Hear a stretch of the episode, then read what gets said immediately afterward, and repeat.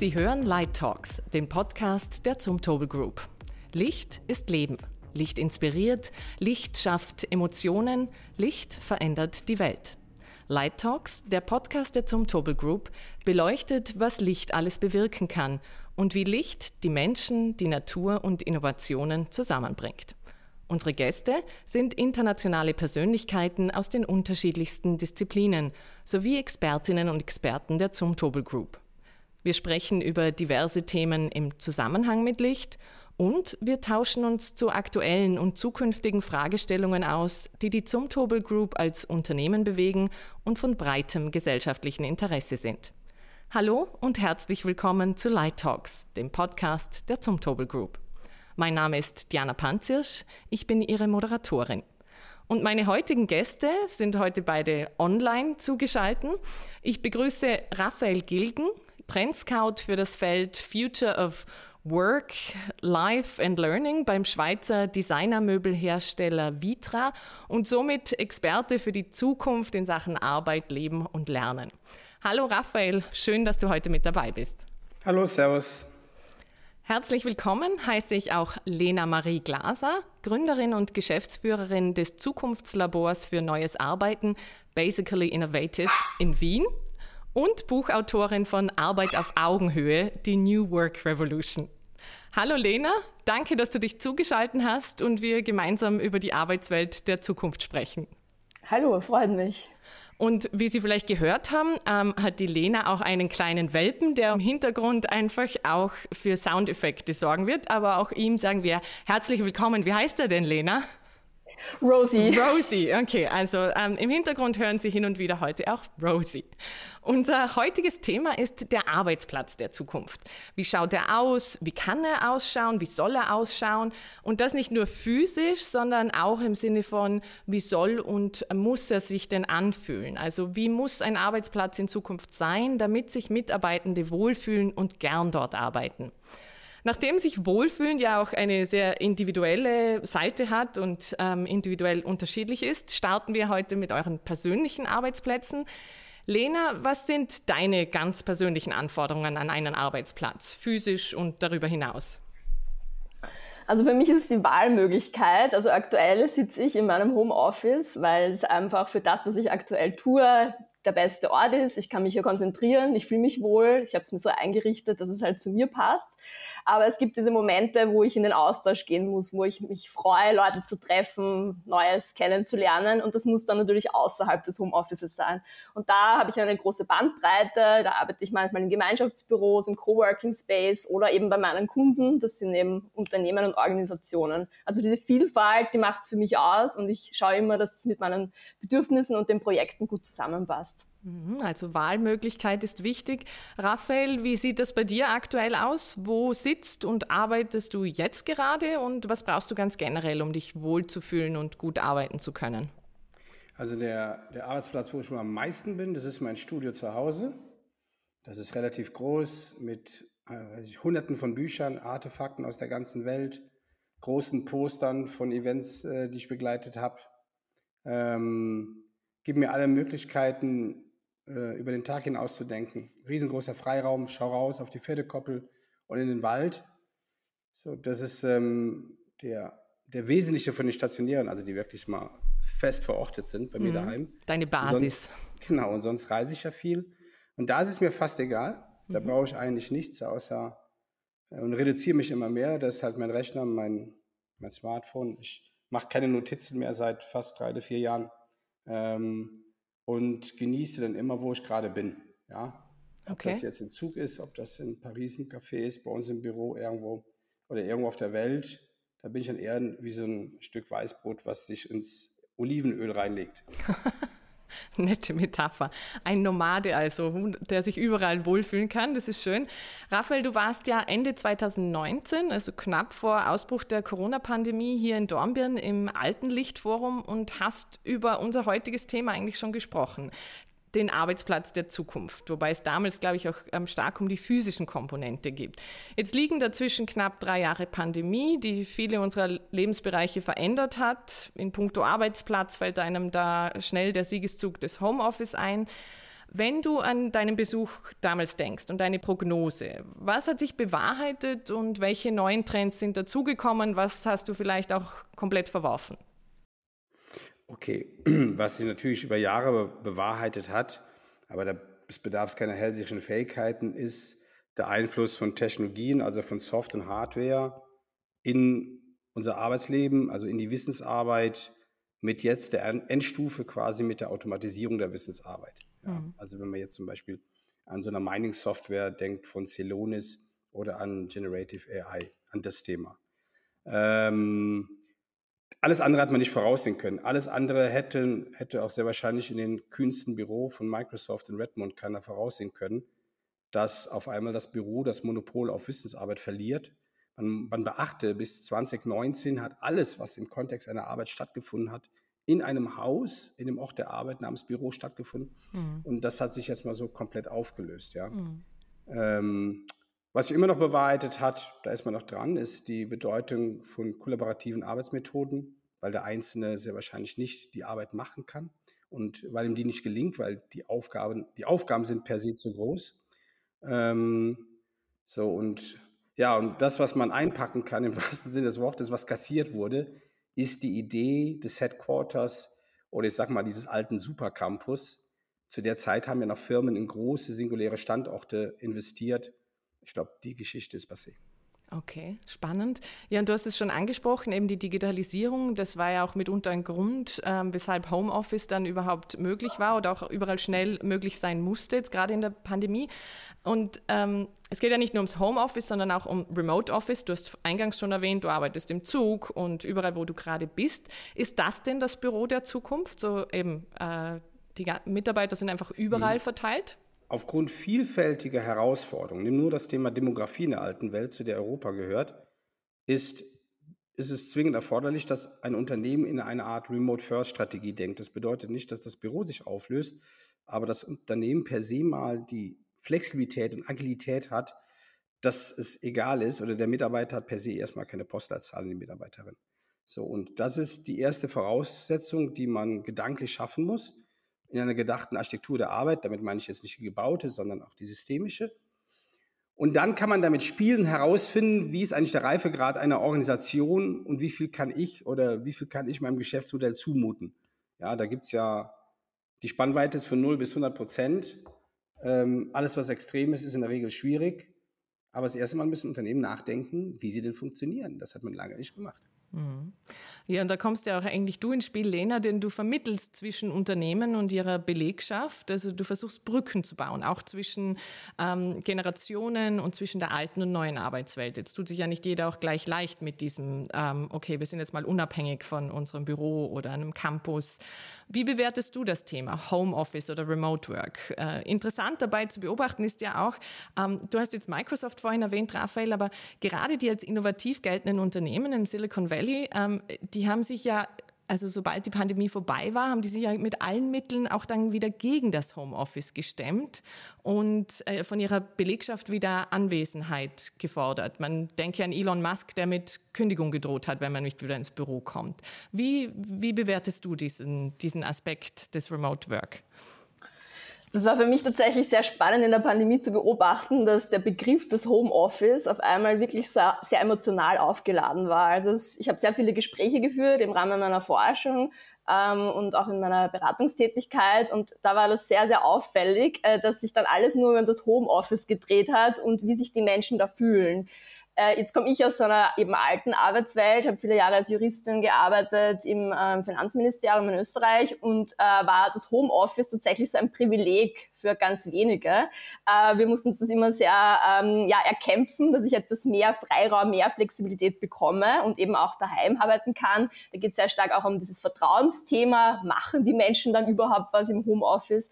Ähm, und in der Pandemie war es auf einmal so, dass eben ganz, ganz viele Menschen, die eben diese neuen Arbeitsformen noch gar nicht kannten, äh, reinge, äh, ja, ja, reinge, ge, ich, ich sag's mal, reingestürzt sind in dieses neue Umfeld äh, und eben in, gerade in, in Unternehmen, wo das mit äh, Büros verbunden ist. Es gibt, wir dürfen das nicht vergessen, es gibt auch Jobs, wo Homeoffice gar nicht möglich ist. Aber dort, wo es möglich ist, waren die Menschen gefragt, das zu lernen. Und da haben sich diejenigen leichter getan, die das schon vorher geübt haben. Es ist natürlich auch ein persönlicher Aspekt. Ich glaube, das kennen wir auch alle ganz persönlich, äh, auch vielleicht im Umfeld. Äh, für mich ist es eine Bereicherung, äh, dieses Homeoffice. Auch im alten Job war es das schon so. Aber für ganz, ganz viele Menschen ist das wirklich ganz furchtbar und die wollen gar nicht im Homeoffice arbeiten. Ähm, und da, weil du angesprochen hast, eben äh, die, die großen äh, Tech-Unternehmen, die da sicher auch Vorreiter waren mit diesem Remote-Arbeiten, die eben anders als diese klassischen Betriebe, die ich sehr gut kenne, ähm, da sicher Vorreiterinnen waren, haben sicher auch bemerkt, aber da weiß der Raphael vielleicht auch noch mehr Details, wie das dort im Silicon Valley ausschaut, aber so meine, äh, meine Beobachtung hier aus dem deutschsprachigen Raum ist stark, ähm, dass die Menschen diesen Ort brauchen. Ja? Also sie brauchen auch diesen Ort der Gemeinschaft und dann der ist im Homeoffice einfach abhanden gekommen. Auch mhm. so diese gemeinsamen, diesen Austausch, dieses informelle sich austauschen, auch diese emotionale Bindung. Ein Begriff, der mir in diesen Jahren der Pandemie sehr oft in meinen Interviews untergekommen ist, ist die Einsamkeit. Also viele Menschen haben sich sehr einsam gefühlt und ich äh, berate eben auch und begleite Führungskräfte und die mir gesagt, es war halt so eine Riesenherausforderung, ähm, zu führen auch. Ja? Mhm. Und da ist natürlich eine Abteilung mit ganz unterschiedlichen Menschen, wo manche sich sehr leicht tun und sehr eigenverantwortlich und selbstständig arbeiten und manche brauchen eigentlich auch diese, diese Begleitung viel stärker. Ähm, und ich habe dann eben gehört, ähm, eben auch von Führungskräften, äh, dass sie gemerkt haben, dass sich die Leute immer mehr zurückziehen ähm, und eben äh, da wirklich mehr auch zu tun war. Also auch dieses Führungsbild, das finde ich auch recht spannend, äh, gerade jetzt auch zu diesem Thema Homeoffice, Remote arbeiten. Wie führt man ein Team? Wie führt man eine Organisation? Äh, das müssen sich äh, viele, viele Unternehmen derzeit ähm, ja, vermehrt stellen. Mhm. Und die Tech-Unternehmen waren da sicher Vorreiter und erkennen sicher auch jetzt, denke ich, äh, den Mehrwert auch von realen Büros, wo die Menschen wirklich zusammensitzen und ähm, ja, dieser informelle Austausch auch leichter passieren kann. Mhm. Jetzt äh, geben wir die Frage doch an Raphael weiter, weil ich wollte eh fragen, Raphael, du bist ja die Hälfte des Jahres auch unterwegs, du besuchst Hotels, Unternehmen, Büros, Universitäten, um eben dann mit den gesammelten Eindrücken Trends definieren zu können. Jetzt hast du eingangs schon gesagt, von diesem Campus, den ja, also gerade wenn man so an Silicon Valley denkt, haben viele so den gro großen Campus äh, im Kopf, von dem muss man sich ein Stück weit äh, trennen. Auch ihr bei Vitra habt aber einen Campus, eine Firmenzentrale in, der, in Weil am Rhein in der Nähe von Basel, wo Produktionsstätte, Museen, Architektur vereint sind. Ähm, wie sieht denn dann jetzt der Arbeitsplatz der Zukunft aus? Eben auf der einen Seite diese Verabschiedung vom Campusdenken, auf der anderen Seite, wie Lena jetzt aber schon auch gesagt hat, dieses Bedürfnis nach ähm, äh, Gemeinsamkeit und emotionaler Bindung auch. Ja, da gibt es, also ich meine, da gibt es ja unterschiedliche Reife gerade in unterschiedlichen Kulturkreisen. Also in Asien mhm. wird diese Debatte kaum geführt. Okay. Also selbst in Ländern wie in Korea oder in Japan, da ist der Japaner, die Koreanerin happy mit einem Tag von zu Hause. Ansonsten mhm. gehen die jeden Tag ins Büro. Die mhm. Städte sind auch gut besucht. Die U-Bahnen und Metros und die Straßen sind voll. Äh, in den USA ist es etwas ganz anderes. Übrigens, wen das mehr interessiert, es gibt das, äh, wenn man WFH oder WFH googelt, da landet man auf den Papieren von Niklas Blom. Der Niklas Blom, der unterrichtet in Stanford und äh, untersucht seit, puh, ich glaube, 15 Jahren das ganze Thema Work from Home. Mhm. Da gerade Durchschnittszahl auf der ganzen Welt ist 28 Prozent. Jetzt kann man sich vorstellen, wenn die Asiaten alle ins Büro gehen, ist die Zahl in der alten Welt höher.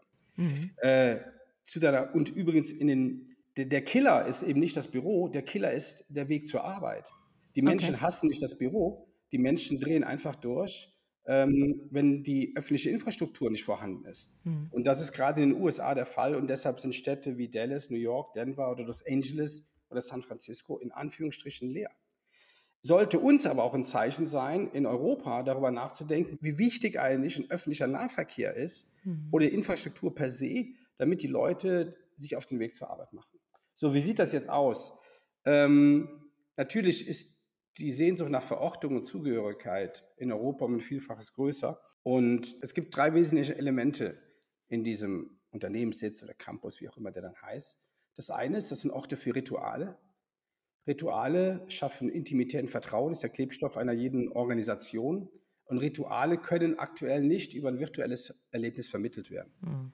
Das ist die Bar, das ist das gemeinsame Gespräch, das ist die Kantine, das ist die Town Hall, das ist das Willkommenheißen. Das sind alles Rituale, die auf Kulturtechniken und menschlichen Bedürfnissen basieren. Die zweite Ebene ist der Ort für Innovation und Fortschritt. Auch das ist äh, nur mäßig mit Mural oder Miroboards möglich. Äh, wir betreten ein Zeitalter, in dem sich Unternehmen neu erfinden müssen. Dafür braucht es Orte, ich nenne die immer so die Tonhallen des Geistes, in dem der Ort nicht mehr die Limitierung ist, sondern eher das, was du in der Birne hast und erst mhm. im Kollektiv entsteht was Neues. Mhm. Und die, die, die zweite Ausprägung im Kontext der Architektur ist die Sichtbarkeit. Also in der Vergangenheit waren Arbeitsorte Orte der Separation, man hat einfach Etagen übereinander geschichtet. In der Zukunft ist es wichtig, die so zu öffnen, dass eine Vielzahl an Kolleginnen und Kollegen eine hohe Sichtbarkeit zueinander haben und damit auch Teilhabe, was dort passiert. Mein Lieblingscase aktuell in Europa dazu ist in München von Serviceplan ähm, von der Familie Haller, das House of Communication. Mhm. Für mich eins der mit besten Büros, die es gerade gibt, die das alles wunderbar ähm, verkörpern, inklusive der Körpersprache der eigenen Organisation von dem Unternehmensserviceplan. Mhm. Kann man sich anschauen, einfach mal googeln, House of Communication. Ja, ähm, oder im Vorbeifahren, wer vielleicht nicht so weit weg ja. Kann man sogar reinspringen, ja, genau. Okay, ähm, spannend. Ähm, Lena, du hast jetzt ein paar Mal schon erwähnt, dass du äh, eigentlich aus der alten Arbeitswelt oder ähm, äh, Branchen kommst. Du hast ja sehr persönliche Beweggründe, warum du dich heute beruflich mit dem Arbeitsplatz der Zukunft äh, beziehungsweise wie wir in Zukunft arbeiten werden beschäftigst. Denn du hast ursprünglich Rechtswissenschaften studiert und dann acht Jahre als juristische Referentin im Finanzministerium in Wien und Brüssel gearbeitet. Und irgendwann hast du dann gesagt, so kann es nicht weitergehen. Kannst du uns mal auf diese Reise ein wenig mitnehmen? Also was ist damals passiert? Bei dir war das ja, glaube ich, noch vor der Pandemie. Und wie hat es dich zu deinem heutigen Berufszweig geführt? Genau, also dieses Thema Zukunft der Arbeit, wie wollen wir arbeiten, ist eben mein ganz persönliches Thema. Es ist aber mittlerweile eben auch mein Beruf geworden, also mein Unternehmen. Und ich kann das vielleicht kurz so zusammenfassen, diese Reise, weil ich weiß es mittlerweile eben auch aufgrund meines Buches, dass da viele Menschen sich damit identifizieren können mit dieser Reise. Sie ist nichts per se jetzt so einzigartiges, aber ich habe die Möglichkeit bekommen, ähm, das zu kommunizieren und da viele Leute halt auch mitzunehmen. Also ich komme eben aus diesen sehr klassischen Strukturen, äh, wo äh, agiles Arbeiten oder auch ähm, eben auch flache Hierarchien eher neue Begriffe waren. Das heißt, ähm, ich war aber nicht in der wirklich ganz, ganz alten Arbeitswelt, sondern ich kenne das acht Jahre lang in einem Dauer-Change-Prozess drinnen gewesen zu sein. Das sprich, von Tag eins bis zum Austritt war ich in einer permanenten Reform drinnen. Das heißt, für mich ist es weniger, dass ich jetzt ganz kenne, dieses ganz, ganz alte äh, Dienst nach Vorschrift arbeiten, sondern eher das Gegenteil, die ständige Veränderung die ständige Überforderung, aber das eben massiv aufeinander geprallt ist mit dem, ähm, wie die Menschen dort sozialisiert sind. Äh, ich habe mir relativ leicht getan, weil ich kam nach der Universität und war total motiviert und begeistert und wollte mich da einbringen, habe auch super Führungskräfte gehabt, habe mich fortbilden können. Aber ich war halt umgeben von einem Umfeld, äh, wo viele Menschen überfordert waren, eben von dieser ständigen Veränderung. Ja? Und ähm, das hat immer mehr auch äh, an mir geknabbert, an meinen Ressourcen. Ich war dann so Ende 20, Anfang 30, ich glaube, das können auch viele verstehen, egal in welchem Bereich sie arbeiten, sehr erschöpft und haben mir da so diese große Sinnfrage gestellt kann ich so wie meine Kolleginnen vielleicht die nächsten 20, 30 Jahre in diesem Umfeld arbeiten ähm, und habe dann begonnen, ähm, für mich diese ganz klare Antwort zu finden, nein, ich muss und ich will anders arbeiten, aber ich habe noch nicht gewusst, wie. Mhm. Und das war halt der Startpunkt. Ähm, das ist aber nicht so von heute auf morgen passiert. Das war ein sehr schleichender Prozess. Ich habe dann auch die Möglichkeit bekommen, das kann vielleicht, das knüpft auch an, vielleicht ist, was der Raphael macht, ein Jahr Auszeit mir zu nehmen. Also dieses, diese Möglichkeit auch zu haben, überhaupt rauszugehen. Viele Menschen können ja gar nicht so sehr wirklich äh, diese neuen Dinge entdecken. Die stecken so im Hamsterrad drin, so in diesem ständigen Stress. Und ich hatte diese Möglichkeit, habe mir damals innerhalb meines Jobs eine Auszeit genommen, habe da viele neue Dinge entdeckt, bin zurückgekommen, bin etwas geblieben und dann habe ich gekündigt. Und deswegen war dann sozusagen dieser Neustart mit diesem, ähm, eben damals schon 2017 habe ich Basically Innovative gegründet, so mein Zukunftslabor für ein neues Arbeiten, eigentlich schon grundgelegt und ich habe gleich losgestartet mhm. und habe mich eben mit der Frage auseinandergesetzt, aus der, aus der Sicht aber der Beschäftigten. Also das ist vielleicht so ein wichtiger Aspekt, weniger aus der Sicht der Unternehmen, sondern aus der Sicht der Mitarbeitenden. Was muss sich ändern in der Arbeitswelt und wie passt das so mit diesen großen Transformationen zusammen? Vor allem, wie soll die Zukunft der Arbeit ausschauen? Und ja, und das, damit beschäftige ich mich die ganze Zeit und es ist ein, es macht mir unglaubliche Freude, weil ich eben so viele unterschiedliche Menschen treffen kann. Aktuell arbeite ich auch mit Lehrlingen zusammen, das heißt Menschen, die mich anstrahlen, weil sie eben mir sagen, ihnen hört normalerweise niemand zu und ich frage sie, ja, wie stellt ihr euch die Arbeit der Zukunft vor? Und sie strahlen mich an und es sprudelt und dieses Wissen, das sammle ich eben und habe eben mit, mit meinem Unternehmen jetzt die Möglichkeit und auch die Sichtbarkeit jetzt auch mit dem Buch, ähm, äh, dass ich gehört werde, weil ich bin ja mhm. selber Arbeitnehmerin gewesen und war nie CEO. Also es war, mhm. es war immer so dieses, welche Möglichkeiten überhaupt gehört und gesehen zu werden. Und das gefällt mir am meisten, dass ich jetzt mittlerweile eben den CEOs und den Führungskräften und auch den Entscheidungsträgerinnen in der Politik sagen kann, das sind die Bedürfnisse, da geht's hin und schauen wir, dass wir da gemeinsam zu besseren Lösungen kommen. Ja, und dazu hat ja auch eben dein Buch beigetragen, das ist jetzt schon erwähnt, Arbeit auf Augenhöhe, die New Work Revolution, das im Herbst 22 erschienen ist, wo es genau um dieses Wie wir arbeiten werden geht. Jetzt verrat uns doch mal aus deiner Ansicht, wie sieht denn der, für dich persönlich hast du gesagt, du brauchst Flexibilität und Wahlmöglichkeit, wie sieht der Arbeitsplatz der Zukunft aus? Jetzt nicht nur auf die physische Umgebung bezogen, sondern was sind denn die Dinge, die gefordert sind, die du jetzt den CEOs weitergibst? ähm, auf jeden Fall sind wir in dieser Transformation mittendrin und das ist das Spannende, weil jetzt sind die Räume da, dass wir Dinge gestalten, dass wir was ausprobieren und das gebe ich Ihnen auch mit, ja, rauszugehen aus Ihren ähm, aus ihren Denkmustern viele, das äh, glaube ich wissen wir auch, sind natürlich sehr stark geprägt auch durch dieses Leistungsparadigma. Was heißt überhaupt ja ähm, Leistung? Viele viele Überstunden zum Beispiel. Ähm, und dann wissen wir die jüngere Generationen, die hinterfragt das sehr stark. Die hat da äh, natürlich können wir es nicht total pauschalisieren, aber grundsätzlich gibt es eine Tendenz, das auch zu hinterfragen. Ähm, und äh, da ist es eben wichtig, äh, jetzt diesen Raum zu sehen, diese Möglichkeit mitzugestalten. Und äh, ich sage auch immer, niemand kann, und das, äh, ich glaube, da können wir uns, da sind wir uns vermutlich einige, wirklich in die Zukunft schauen. Aber es gibt natürlich gewisse Tendenzen, ähm, und mein Aspekt liegt sehr stark darauf, Arbeitsplätze zu schaffen, wo die Menschen nicht ausbrennen, wo sie eben einen Sinn drinnen kennen, wo sie Teil einer Gemeinschaft sind. Und äh, so unterschiedlich wie die Arbeitswelt heute ausschauen wird, wird sie auch in Zukunft ausschauen. Nur, der Raphael hat es ja auch schon gesagt, äh, die auch die künstliche Intelligenz oder auch die ganzen Technologien, das schreitet ja auch massiv voran. Ähm, und das wird ähm, dieses Remote-Arbeiten unter anderem, äh, aber eben überhaupt, wie schaut die Organisation der Zukunft aus? Ja, wie organisieren wir uns? Ja, äh, das wird massiv vermutlich anders ausschauen. Äh, und äh, da ist eben das, was ich weitergebe, ist, binden wir doch die Leute ein mit ihren Ideen, mit dem Wissen, ich, nenne es immer das Wissen der vielen, weil mhm. das passiert einfach viel, viel zu selten. Ähm, und, und, und das ist unglaublich spannend, was in den Menschen schlummert. Ähm, und ja, und das, das ist für mich so dieses Partizipation, würde ich sagen, mitmachen können, ist für mich so diese Zukunft der Arbeit, wie ich es mir vorstellen würde. Mhm. Mitspracherecht, ja. Ja, genau. Ähm, Raphael, lass uns doch vielleicht jetzt doch nochmal auf Serviceplan und München zurückkommen, weil eben ich, wir sprechen jetzt, ihr habt beide schon gesagt, man muss sich von alten Denkmustern lösen, man muss schauen, wo steht die Organisation. Wir befinden uns eben mitten in diesem Transformationsprozess ähm, und, und viele Dinge ändern sich. Äh, im Campusbüro wird weniger wichtig, braucht es aber auch noch für gewisse Dinge. Lass uns doch mal über dieses Best Practice Beispiel sprechen. Äh, vielleicht können wir die ähm, Hörer ja äh, zumindest äh, Bilder erzeugen, denn Serviceplan scheint ja da schon einiges richtig zu machen.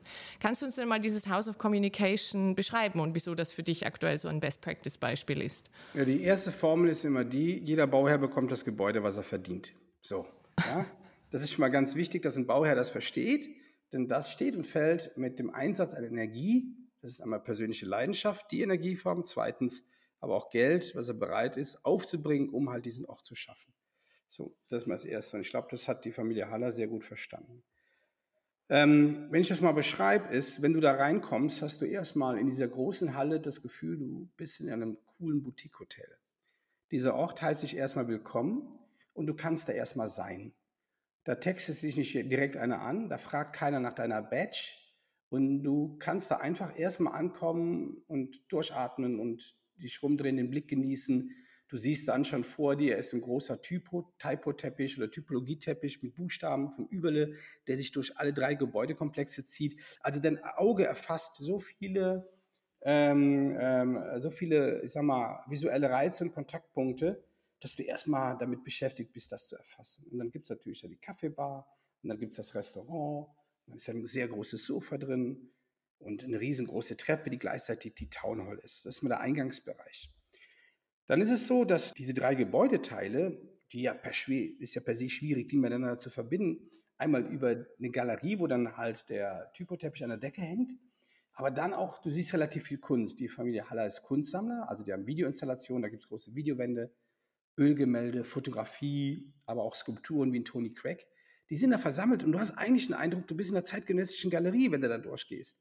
So, und auch da, und es ist egal, wie oft ich jetzt da war, du hast auch nie irgendwie so eine visuelle Langeweile. Dann nimm nur mal den Bereich, also man könnte jetzt sagen, Kantine trifft das Wort gar nicht. Die haben ähm, im Basement einen großen Food Corner. Und auch der Food Corner holt dich irgendwie so ab, ähm, als ob du im Münchner Osten irgendwie in einem coolen Areal bist. Aber es fühlt sich nicht wirklich an, in, aus einer Typologie eines Büros mit all den Normen, die ein Büro haben kann, und dann ist es so gebaut, dass alle drei Gebäude, die fünf oder sechs Etagen haben, äh, im, immer im Innenkern groß geöffnet sind. Du hast immer ein durchgehendes Atrium. Das heißt, du hast zum Atrium hin eher so die, die extrovertierten Bereiche der Arbeit, dann zu den Fassaden hin eher introvertiert und ruhiger. Und so verspürst du immer eine Dynamik, die mal sehr groß oder sehr klein sein kann, je nachdem, wie es da gerade wuselt.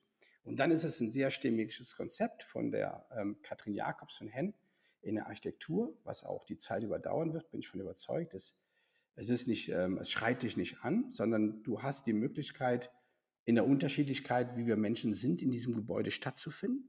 Ja? Ähm, da spielt Intellekt, Ausbild, spielt alles keine Rolle.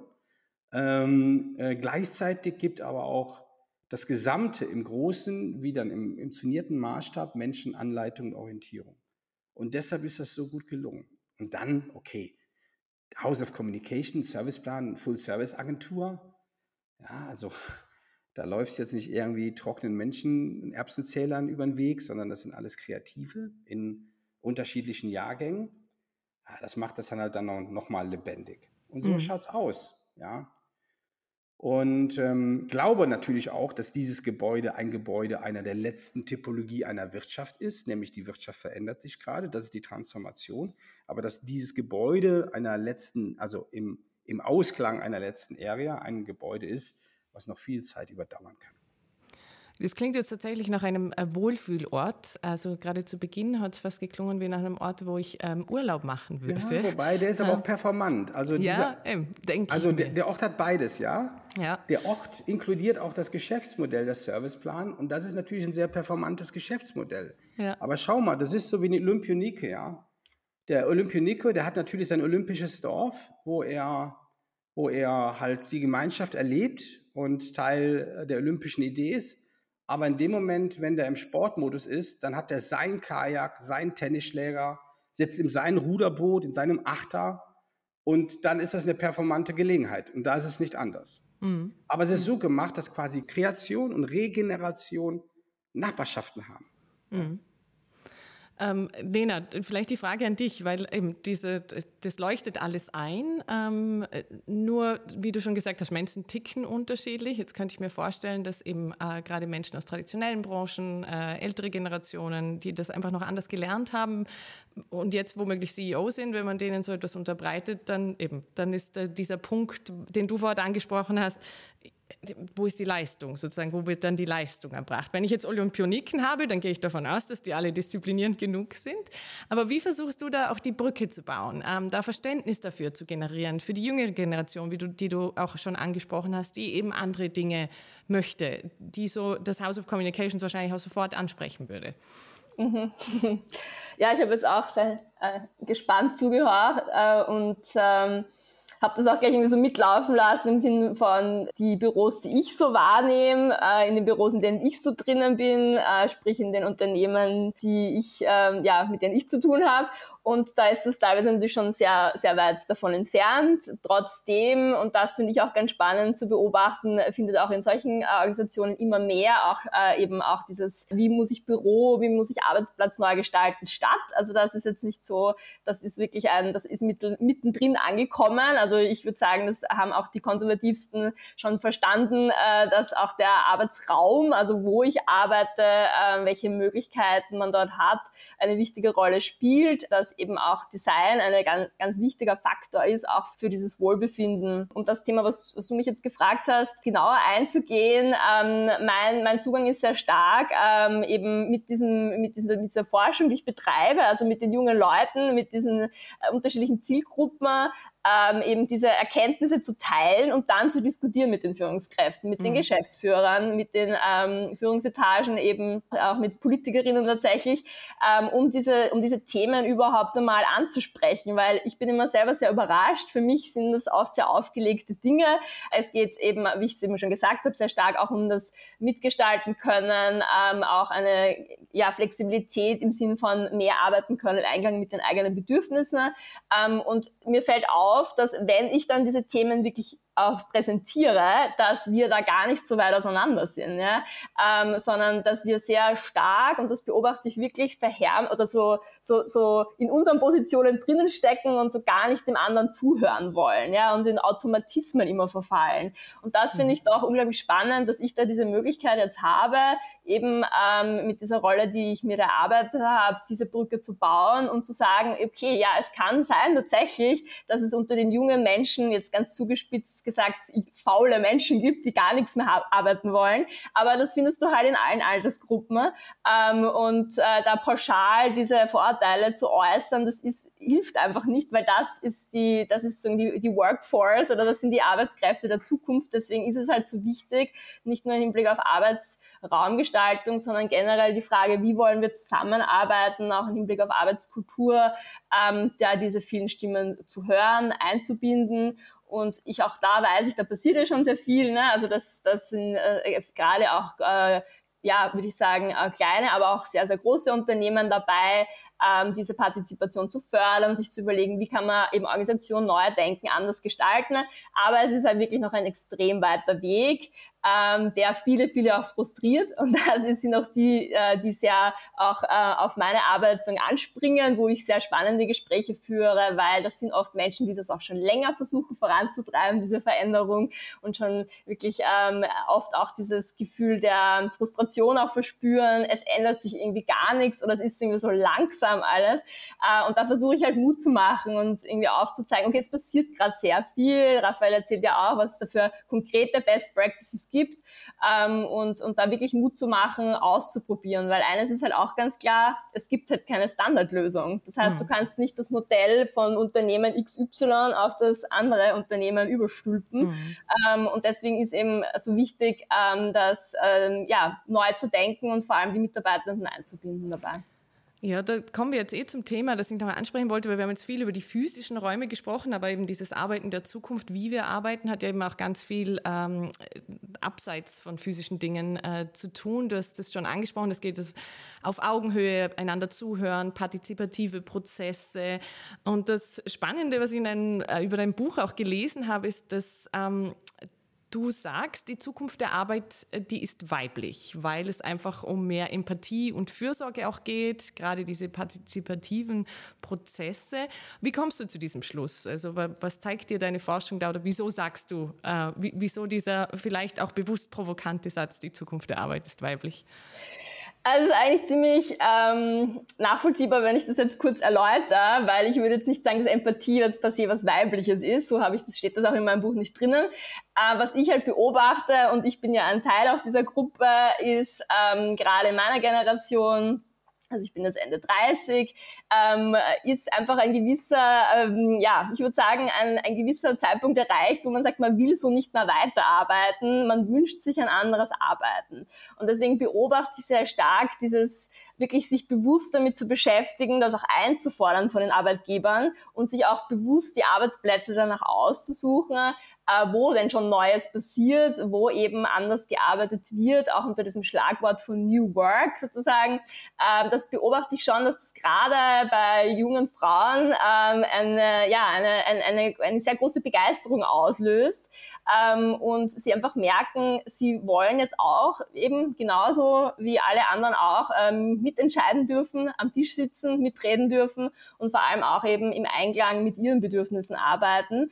Ähm, deswegen komme ich eben zu diesem Schluss in meinem Buch. Ich beobachte das sehr stark in ähm, dieser Peer Group von mir, äh, diese, diese Lust einfach auch anders zu arbeiten, aber eben nicht zu sagen, okay, das interessiert mich alles nicht, ich ziehe mich jetzt zurück, ähm, sondern wirklich auch mitgestalten zu wollen. Und, und so komme ich dann eben, wie gesagt, zu diesem Schluss. Und natürlich bis zu einem gewissen Grad ist es provokant, aber ich bin ja nicht jetzt irgendwie dabei, Gruppen auszuspielen, sondern ich finde, wir sitzen alle in einem Boot und es muss einfach gerechter werden. Ähm, und äh, auch Männer profitieren maßgeblich ähm, auch äh, von dem Thema Vereinbarkeit. Äh, also das sind natürlich jetzt ganz große andere Themen, aber äh, da ist es wirklich sehr wichtig zu, zu mitzudenken, wir sitzen da alle in einem Boot und wie können wir gemeinsam auch äh, zu besseren Lösungen kommen. Mhm. Raphael, an dich noch eine Frage, die eben, wo es weniger um das Physische geht. Ähm, denn ich habe gerade kürzlich in einem Interview auch von dir gelesen, also du sagst ja auch, dass ein Unternehmen auch ohne Büro eine starke Firmenkultur haben kann. Jetzt haben wir vorhin schon davon gesprochen, dass eben die Pandemie, wo viele im Homeoffice waren, das hat die Leute einsam gemacht, es hat Führung schwieriger gemacht, dieses Zusammengehörigkeitsgefühl. Du bist selber ähm, mindestens ein halbes halbe Jahr unterwegs und nennst dich aber selber als Beispiel, ähm, dass du dich sehr, sehr sehr zugehörig fühlst und mit Vitra identifizierst. Also wie kann denn das gelingen, eben jetzt abseits von Büros? Oder braucht es die dann eben genau dafür, die Rituale, die du vorhin angesprochen hast? Okay, jetzt muss man sagen, dass ich glaube ich seit 15 Jahren ähm, von zu Hause arbeite. Mhm. Das heißt, ich hatte sehr viel Zeit darüber nachzudenken, wie das funktioniert und war natürlich im, in den ersten äh, elf Jahren dieser 15 Jahre, ich will jetzt sagen Leidtragender, aber da war es natürlich meine Rolle, obwohl ich nicht vor Ort war, eine Art Präsenz zu haben, beziehungsweise Wahrnehmung oder auch ein Teil einer Gruppe, eines Kollektivs zu sein. Ja? Da hatte ich aber jetzt, wie gesagt, lange für Zeit, das zu tun. Ähm, jetzt in der heutigen Zeit, wie schafft man das? Genau, indem man einfach ähm, äh, alles das, was quasi auf Kulturtechniken basiert, ritualisiert und sich dazu verabredet. Ja? Den, und die, die, die Maßstabsebene ist ja immer das Team, dass ein Team halt Wege für sich findet, wie man auf der einen Seite das Tagesgeschäft abwickelt, aber auf der anderen Seite auch alles das, was es dazwischen braucht, ähm, an dieser kulturellen Transformation, wie man dafür Zeitpunkte findet oder auch Orte und Locations, ob das in Haus ist oder Offsites, ähm, das zu tun. Mhm. Und das ist jetzt viel mehr wirklich das Bestellen eines Garten, also das, was in der Vergangenheit ja funktioniert hat, einfach so, weil man ja vor Ort war und weil man sich quasi, weil man ineinander gelaufen ist, was heute nicht mehr geht. Ähm, da ist es jetzt fast eher, dass man den Garten, ich sage immer den Garten der, der Unternehmenskultur bestellt. Und äh, da gibt es halt Phasen, wo man sät und da gibt es halt Phasen, wo man erntet. Mhm. So, und äh, leider Gottes, äh, Führungskräfte sind darauf nicht konditioniert. Kulturtechniken oder menschliche Bedürfnisse sind heute nicht Teil eines betriebswirtschaftlichen Studiums oder eines technischen Studiums, ähm, ist aber zwingend erforderlich, äh, vor allen Dingen auch mit den Herausforderungen, die vor uns liegen. Ja, ist ein schönes Bild. Ähm, wir kommen leider, ich meine, da gibt es noch so viele spannende Dinge zu besprechen, nachdem wir uns ja, wie, wie ihr schon gesagt habt, mitten in der Transformation befinden. Und trotzdem müssen wir äh, langsam zum Ende kommen. Und am Ende unseres Gesprächs laden wir die Gäste gerne zu einem Spotlight ein, also den Scheinwerfer auf eine Aussage, einen Aspekt des heutigen Gesprächs zu richten oder vielleicht auch einfach etwas, was man sagt, okay, wenn es um das Thema Arbeiten der Zukunft, also wie wir in Zukunft arbeiten, New Work geht, ähm, Raphael, zuerst die Frage an dich. Ähm, was soll aus dem heutigen Gespräch bei den Zuhörerinnen hängen bleiben oder was möchtest du jedem unbedingt mitgeben zu diesem Thema? Oh, wenn ich nur ein oder zwei Sachen. Das Wichtigste ist, dass man die Geschäftsmodelltransformation von der kulturellen Transformation trennt. Das sind zwei Paar Schuhe. Das eine findet im kulturellen statt, das andere Geschäftsmodelltransformation, die übrigens nicht verhandelbar ist. Und ähm, das Zweite ist, dass wir uns darauf einstellen sollten, dass die Wissensarbeit per se vor ihrer größten Transformation in der jüngeren Geschichte steht. Mhm. Mit KI wahrscheinlich. Was ja, auch immer kommt, genau, ja. ja. Nicht ja. nur. Lena, worauf richtest du den Scheinwerfer? Wie kann, muss sich jedes Unternehmen oder auch jeder Mensch auf die Arbeitswelt der Zukunft vorbereiten? Also ganz wichtig ist es bei diesen ganzen Transformationen immer wieder auch auf ja, den Mensch zu schauen, ja, auf uns zu schauen, auf unsere Gesundheit, unser Wohlbefinden, weil ohne uns, äh, zumindest aus heutiger Sicht, äh, wird's keine, gibt's keine Unternehmen. Äh, aber eben ähm, die technischen Entwicklungen, die Digitalisierung wird da maßgeblich was verändern und ich bin ähm, ja, eher optimistisch veranlagt, aber es gibt ganz, ganz viele Ängste und deswegen ist es mein, immer mein Ratschlag oder mein Tipp, ähm, sich mit den Dingen zu beschäftigen. Also eben, wir haben halt viele Tipps gehört, was gibt's da für Möglichkeiten, was gibt's da für Beispiele, sich informieren, um eben diese Ängste abzubauen. Ähm, da ähm, ja, möchte ich Mut machen und auch inspirieren dazu. Vielen Dank dafür, Lena. Diesen Hinweis nehme ich gleich auf, eben mit dem Thema beschäftigen. Wer sich weiter mit dem Thema New Work beschäftigen möchte, da kann, in der, wer in der Nähe von München ist, unbedingt mal das House of Communications besuchen. Oder äh, wir haben noch einen äh, anderen Tipp. Die zum Tobel Lighting hatte vor kurzem nämlich Expertinnen und Experten aus verschiedenen Disziplinen zum Office und New Work Roundtable im Technologiezentrum und Büroareal Uptown Basel eingeladen. Und Essenzen aus diesem Gespräch Gespräch und mehr zum Thema Licht in New Work und New Work im Allgemeinen finden Sie im neuen Zum Tobel Magazin mit dem Titel New Work, die Zukunft des Büros. Alle Infos gibt es auf der Webseite unter z.lighting oder auf den Social Media Kanälen der Marke Zum Tobel wie Instagram, LinkedIn oder YouTube. Ja, bei euch beiden bedanke ich mich ganz herzlich für dieses Gespräch über den Arbeitsplatz der Zukunft, aber auch die Arbeitswelt der Zukunft. Vielen Dank, Lena, für die Einblicke in deine Forschungsarbeit und auch deine persönlichen Erfahrungen sowie deine Einschätzung, wie die Arbeitswelt in Zukunft funktionieren wird. Danke dir. Vielen Dank, Raphael, auch fürs Teilen deiner Beobachtungen, deiner internationalen ähm, Eindrücke auch vom Arbeitsplatz der Zukunft und den Unterschieden auch, äh, Dinge, die uns hier sehr stark beschäftigen. Dann immer wieder interessant zu hören, wie das in anderen Teilen der Welt überhaupt kein Thema ist. Ähm, danke, dass du das House of Communications vor unserem inneren Auge entstehen hast lassen. Es hat mich sehr gefreut. Dankeschön. Gern geschehen.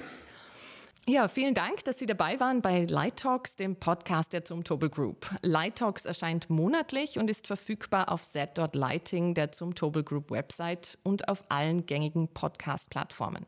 Im August machen wir allerdings eine kurze Sommerpause. Wir freuen uns, wenn Sie am letzten Dienstag im September wieder einschalten, wenn wir uns zu aktuellen Fragestellungen austauschen und darüber sprechen, was Licht alles bewirken kann. Bis zum nächsten Mal.